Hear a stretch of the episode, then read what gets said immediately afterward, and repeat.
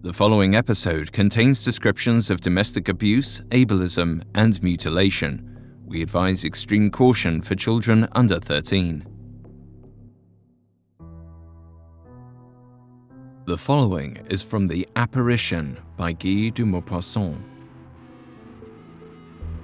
I was straining my eyes in the effort to read the superscriptions when I seemed to hear, or rather feel, something rustle back of me.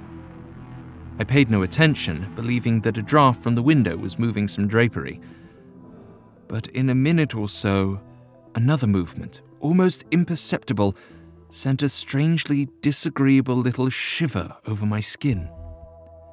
It was so stupid to be affected, even slightly, that self respect prevented my turning around.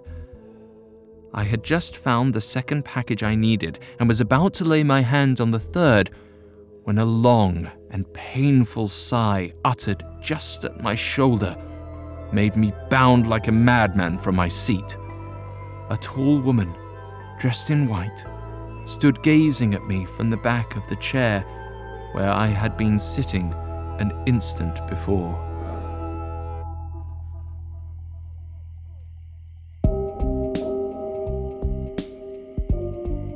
Hi everyone, I'm Alastair Murden, and this is Haunted Places Ghost Stories, a Spotify original from Parcast.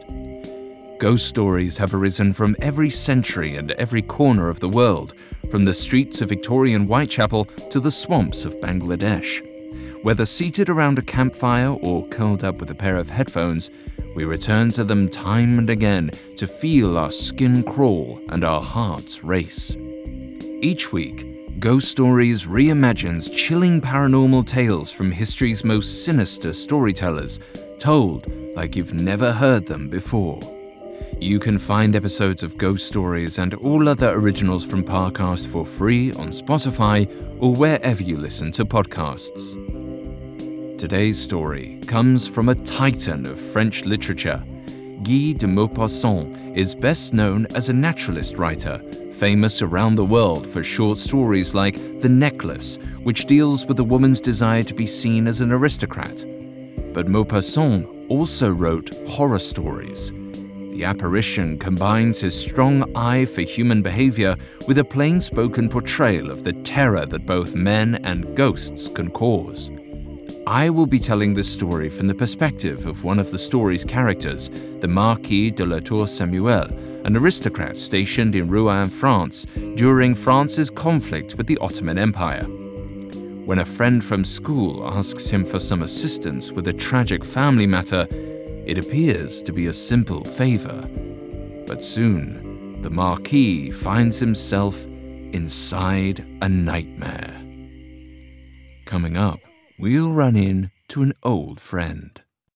This episode is brought to you by Anytime Fitness.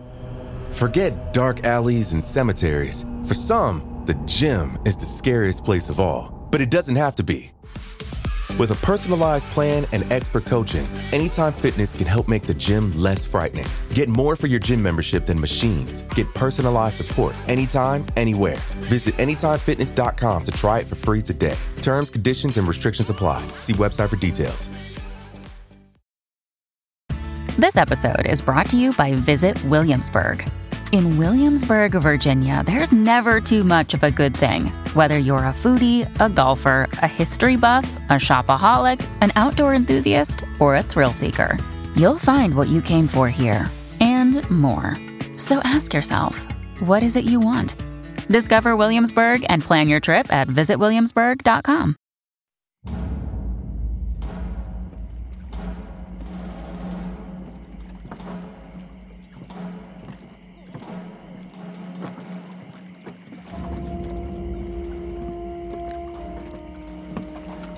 It was 1827, and I was stationed in Rouen. The rebelling Greeks and the powerful Ottomans were many miles away, so I was left to stroll the capital of Normandy in peace. I walked beside the Seine for hours, ostensibly looking for hostile enemies and spies. In truth, I lunched on oysters and passed underneath the great Gothic cathedrals. It was quite easy to forget we were at war. I was very grateful to my father for obtaining such a comfortable position for me. It was on one of these walks that I encountered a friend from my school days. I remembered Henri as a calmer sort with soft brown hair, but when I saw him, he looked wizened, slightly hunched, and constantly on alert. I thought perhaps he'd taken part in the fighting in Greece. Many a young man had been aged by what they had seen in war, but we had only been out of school for a decade or so. Besides, Henri's father, like mine, was an influential man, and Henri would not have had to fight. Unless, of course, he was overcome by some tragic form of patriotism. Poor man. When I asked him what had happened, he laughed, but it was a short, high pitched sound that rang of fear. Confused, I put a hand on his shoulder and told him as gently as I could that his anxiety was absurd. This was Rouen, it was a city of astonishing beauty and wonderful food. What was there to fear here? Death, Henri replied. I scoffed. Maybe for men not as lucky as we. As it is, we both stand here in the picture of health. The war is several countries away. Death will not visit us for several decades more. Henri paled and swallowed heavily. His eyes flitted to me and then at the ground. He spoke again, his voice soft. I killed her. I was certain I hadn't understood him. I asked him to repeat himself, and he did. I killed her, he said again.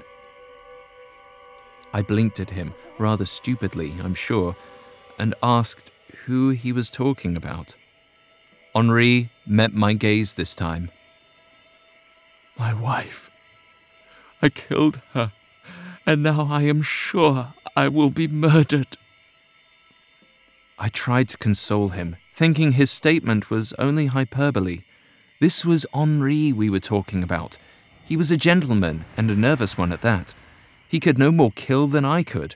Whatever guilt he carried for his wife's death was certainly self imposed, an attempt to make sense of an accident or malady he blamed on himself. I reminded him that ill health was always a danger to the more delicate among us, and he should not blame himself for the bounds of nature. I'm sure you feel you bear some responsibility, but you must be kinder to yourself. I'm sure she would not want you to wallow in her loss. He wiped at his nose. I wish I could believe you, but you did not know my wife. I could not fully understand his tears, whether they were because of his wife or he feared something might happen to him. I asked him to elaborate. He focused his gaze on the river as he spoke, unable to meet my eyes. We loved each other profoundly for one year. I took her to my estate and gave her everything a woman could wish for. She was happy, she was. Then one day, her love became indifference. I couldn't coax a smile from her lips. I could barely get her to talk to me at all. Henri went on to say that his wife watched him with a stillness that was unnerving. When he asked her what was wrong, she assured him, unconvincingly, that it was nothing. He said he began to feel quite mad, as though he could sense her anger and disappointment, but she would not acknowledge it existed at all, and therefore he could do nothing to assuage it. He stammered slightly as he continued, saying, ah, I am not a great man, and have never claimed to be. I regret that my desire for affection may have led me astray. I reminded her who paid for this house, for its upkeep and opulence, all of which she availed herself of at every opportunity. Yet there were obligations and promises I was owed. I contend that still today, but I acknowledge to demand it in such a fashion, and after so much strife, may have been ill timed. As he spoke, there was pain in his voice, and I felt I was bearing witness to one of the darkest times of a man's life. I told him he should feel free to unburden himself to me, although I wasn't sure I wanted to hear what he would say. He nodded gratefully and continued. I dreamt I brought a letter opener to her chamber. She was sleeping, and I drove the small knife into her eyes. Once, then twice. Then I could not stop. I was a man possessed with the need to erase that indifference. It was not until I could barely see from the blood that had flung across my face that I realized she was dead. I took several steps away from Henri, as though he still carried that same letter opener. I could not look at him. When he said he killed her, I assumed it was some exaggeration. But this sounded like murder in its truest form. He took a step toward me, and I saw something like excitement flash in his eyes. Is it not the worst fantasy to have, my friend? Then he paused and softened. I have given confession every day for years, but still, I am haunted. I am sure God is punishing me and has taken her away from me because I did not deserve her. Relief washed over me. I finally understood. Henri's fantasy of mutilation and revenge had been just that a fantasy. But his wife's tragic end had come shortly on its heels, making him think it could not be coincidence. Of course, the poor man blamed himself. I would have as well. I placed my hand on his shoulder in consolation. I told him that we all visit such violence in moments of frustration, and that I could not imagine how horrible it must have been to lose his wife amid such awful marital tensions. Henri looked at me then, his eyes hopeful, urgent. He asked if I would do him a favor. He told me that he left his house in such a hurry after the death of his wife that he'd left a handful of letters of great personal value to him. They were in the locked desk drawer in the bedroom they'd shared. He had tried to steel himself to visit the chateau many times, but he had never been able to bring himself to leave the carriage, let alone enter the boudoir where he dreamed of her murder. It seemed a simple enough task to recover the letters, so I agreed. He clasped my hands perhaps too tightly. Do you swear it, my friend? You must swear it on your honor as a gentleman. I was confused. That seems unnecessary, Henri, but I swear nevertheless. May I ask, what are you so afraid of? He did not answer but seemed satisfied with my oath and told me that speed would be the source of my salvation. If I lingered too long in the house, I might see her. I fear she knows my darkest thoughts and will punish others in my stead. I laughed, more out of discomfort than anything else. Henri had always been an odd fellow, but I didn't like this joke. What? In death? I asked. He ignored me, carrying on as if I wasn't there. She paces the bedroom at night, and perhaps at every hour of the day. Now I had to laugh in earnest. Henri, you cannot mean. But he barreled on, grave as ever. The house is fully staffed. She likes it that way. But any servant who lingers after dark writes to me that they met a woman who confused them for me. I scoffed. Henri, the servants are clearly trying to keep you from the house and shirking their duties in your extended absence. And even if they do actually believe she haunts them, devotion to fae, spirits, you should know superstition is the pastime of the lower classes. I had truly believed this would assuage him, but he did not even reply to my assurances. Instead, he said the words that would complicate my promise to him most terribly. He said, The reason I am afraid is because a few days after I left, I received a letter from my butler that a servant had been found dead with his eyes gouged out. Up next, we meet Henri's wife in all her horrible misery. Parcasters, I am so thrilled to tell you about my latest series, Superstitions. If you haven't had a chance to give it a listen yet, there are already some eerily enjoyable episodes to binge before catching all new ones every Wednesday. Each week on Superstitions, step inside stories that illustrate the horror, weirdness, and truth behind humanity's strangest codes of conduct. Why shouldn't you walk under an open ladder? What's the real reason we should be wary of black cats?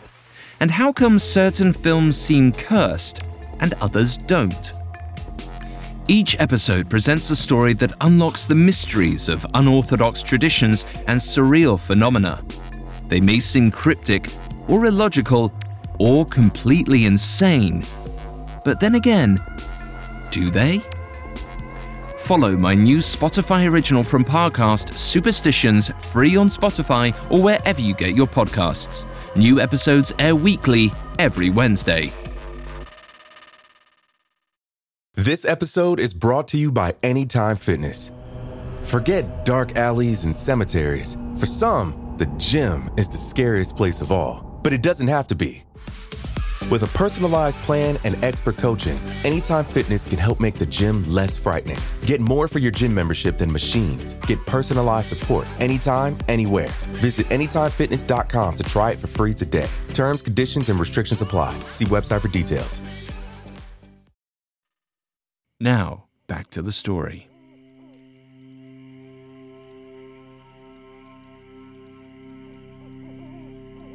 I did not sleep that night.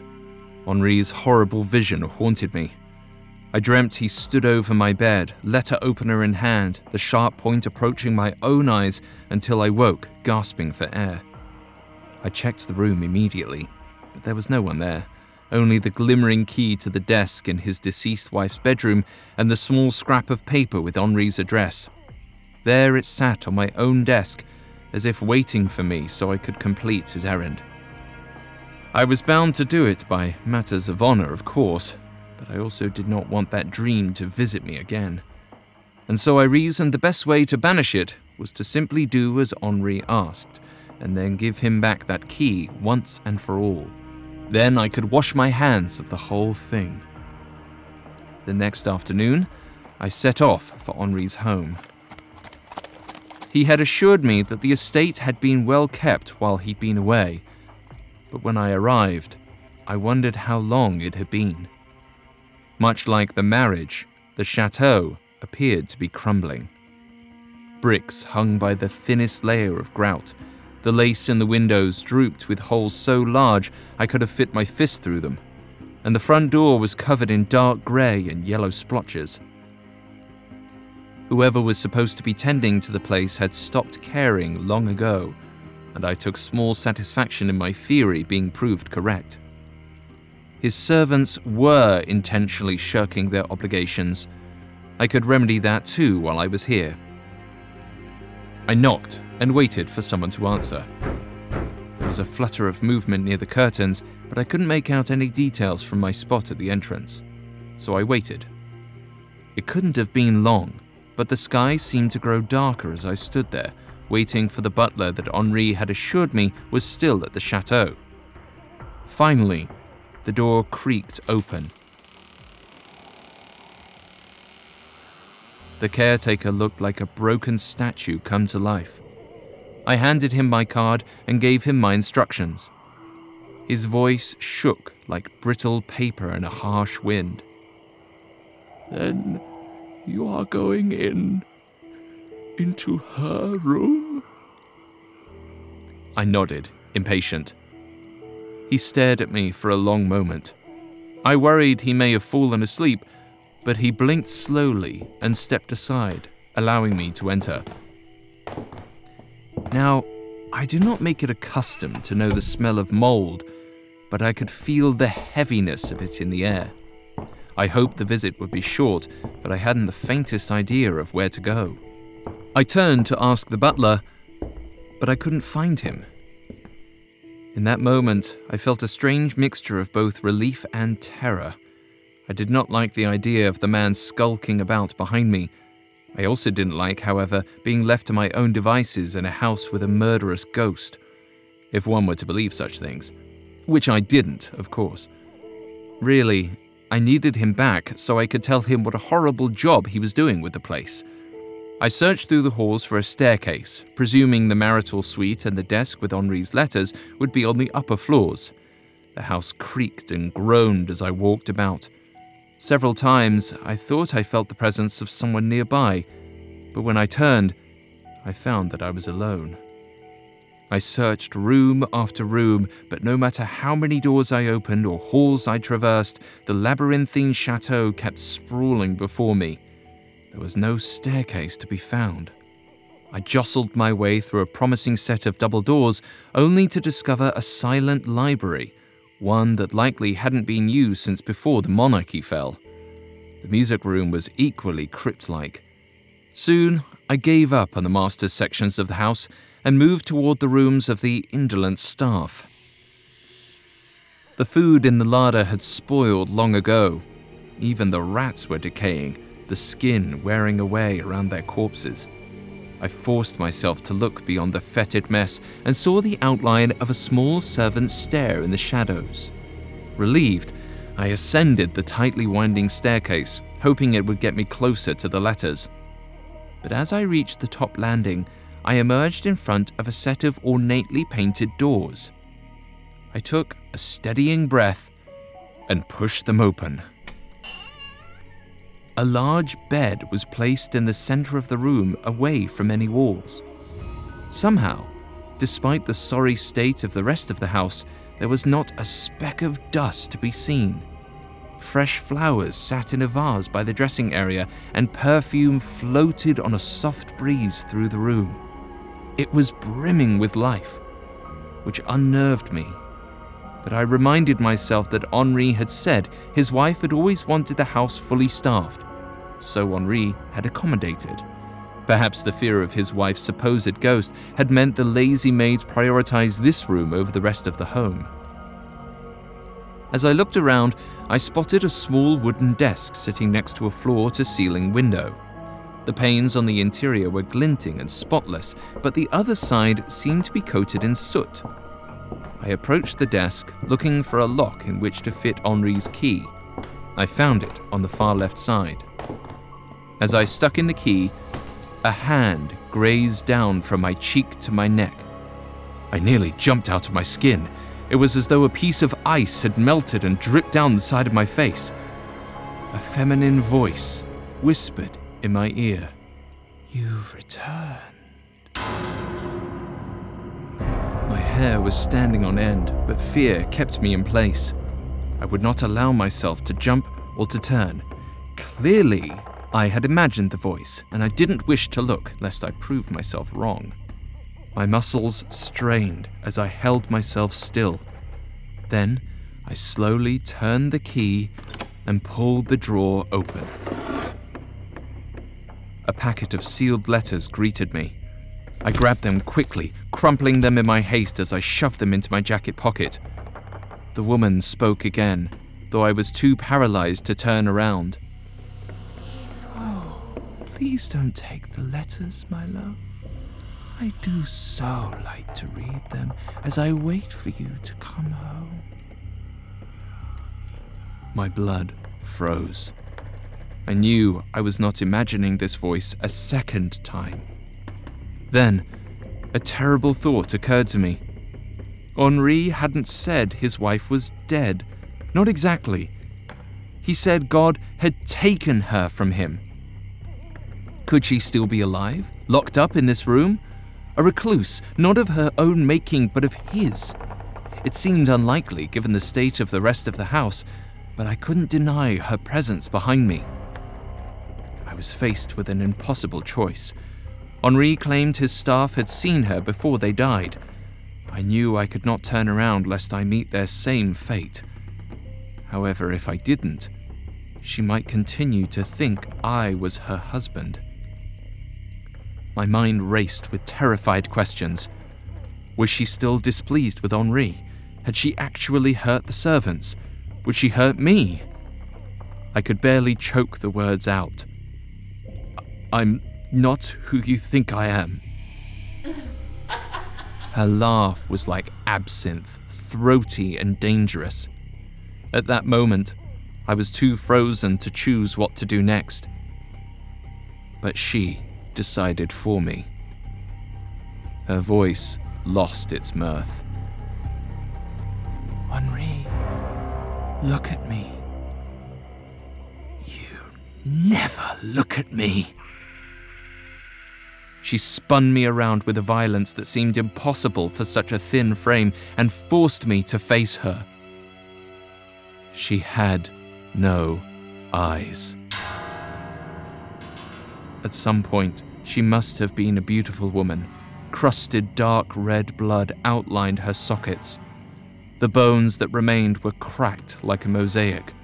Blue and green bruises stretched from under the gaping circular holes to her cheeks. Cuts in her lips pulled her smile up to her cheekbones. I stepped backward and felt something squish under my feet. I lifted my shoe to see the smashed remains of what must have been her eyeballs. As I raised my gaze from the floor, I took in her whole form. A letter opener protruded from her torso. The wound was still blooming with blood, staining her white nightgown like a violent flower. She was beautiful and terrifying all at once. Henri had been too generous in his description of his brutality. It wasn't just her eyes he'd stolen. Her skin had turned a soft grey and was visible in places where the nightgown had been slit open by the blade. My friend's inhumanity was now laid out before me. For all those years, I had not seen it lurking within him. Her voice quivered, confused, even disoriented. Sickness is catching, Henri. Isn't that what you said? I tried to pull my eyes away from her mutilated body, but I couldn't. Her fingers then grazed across my throat, and I felt air where it shouldn't have been. She'd split my skin with a razor thin fingernail. Blood oozed out of the cut. I fell back against the desk. My hands searched for something to keep me upright where they landed on the key. The woman's image began to flicker. She reached for me, desperate, even as I cowered away from her. Don't send me away again, Henri. Please! I pulled the key out of the drawer so forcefully that the wood came with it. Reeling and dizzy from the blood, I ran for the door, but suddenly I felt myself immobilized. Her icy hand held out a tortoiseshell comb. Please, Henri, this one favor. I was unsure what she meant at first, but she spoke again this time her voice soft and pleading. You can save me, cure me. I suffer frightfully. My hair pulls so, my love.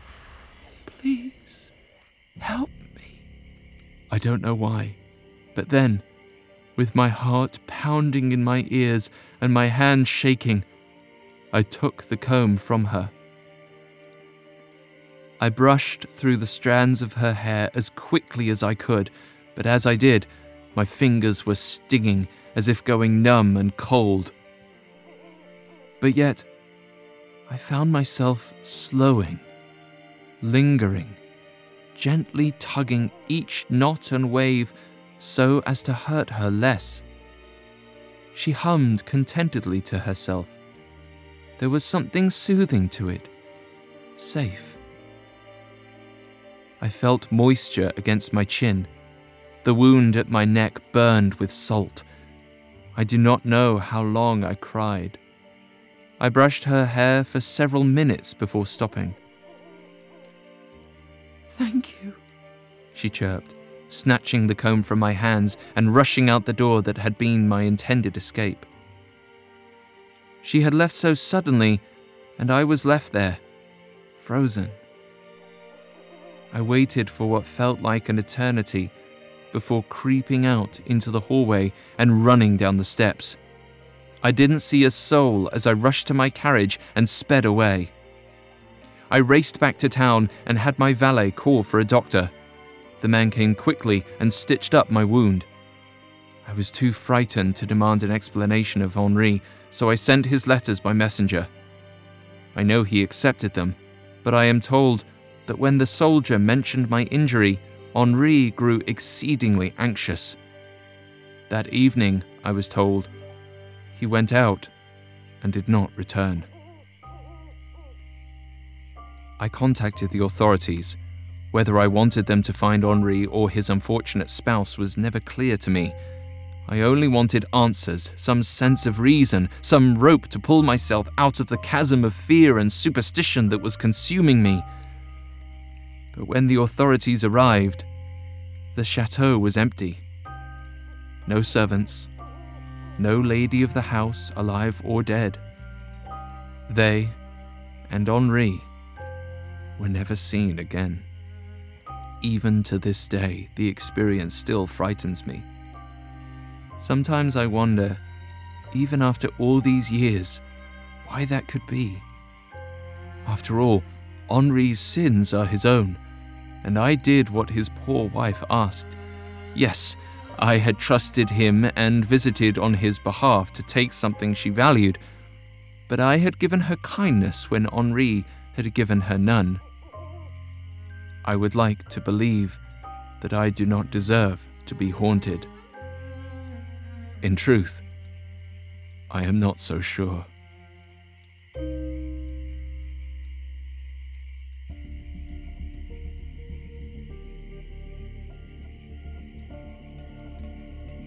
Guy de Maupassant is often regarded to be France's greatest short story writer. His work is dark, political, and often pessimistic. Yet he maintains an astounding ability to not pass judgment on his characters and critique them at the same time, exposing not just their flaws, but the havoc those flaws wreak on others. The horror of the apparition lies not only in the disturbing imagery of Henri's wife, but also in her existence in the isolated house. Henri is clearly haunted, but fails to disclose the true nature of his distress. This and his sudden disappearance leads one to wonder if the friend's story was ever reliable in the first place. Is the strange woman the Marquis met in his friend's house a ghost? Or is she traumatized, or a woman with a mental illness confined and abandoned by her spouse, unable to care for herself to the standards society has set? And which of these terrible realities is more frightening to a man like the Marquis, one who considered himself and his friend as one and the same, until discovering Henri's true capacity for cruelty? Maupassant's parents separated permanently in an era when such things were uncommon, and perhaps for this reason, his stories often center on the lies we tell both others and ourselves. Our inner lives, after all, are ours and ours alone. So it's important to choose your friends carefully. You never know what they're up to behind closed doors.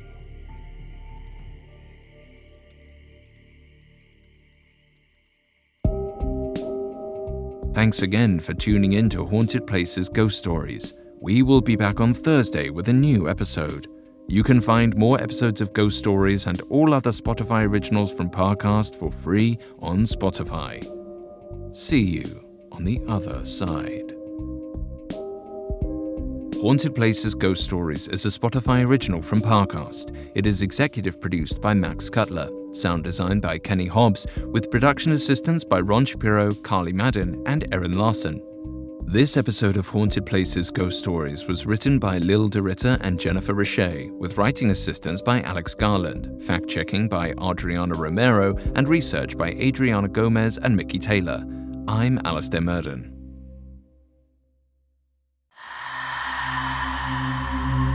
Bad omens? Good fortune? Pure luck? take a closer look at what you believe in and follow my new podcast series, Superstitions. Start binging now before catching all new episodes every Wednesday. Listen free on Spotify or wherever you get your podcasts.